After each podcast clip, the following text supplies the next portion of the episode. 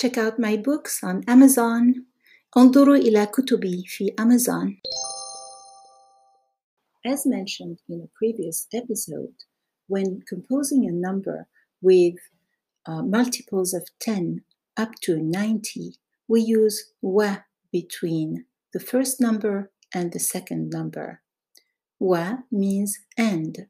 So, for example, to say 21, we say واحد وعشرون.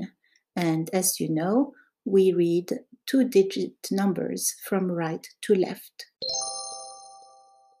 21 then is واحد وعشرون. 32 اثنان وثلاثون. So we said 2 and 30. اثنان وثلاثون.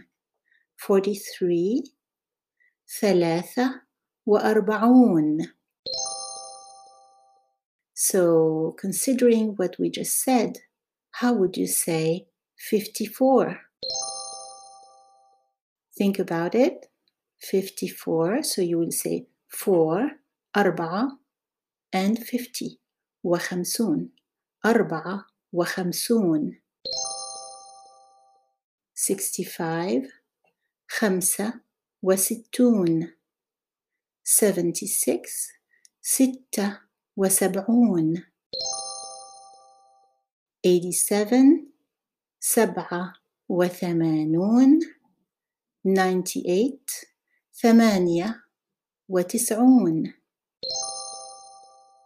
Check out my books on Amazon. انظروا إلى كتبي في Amazon.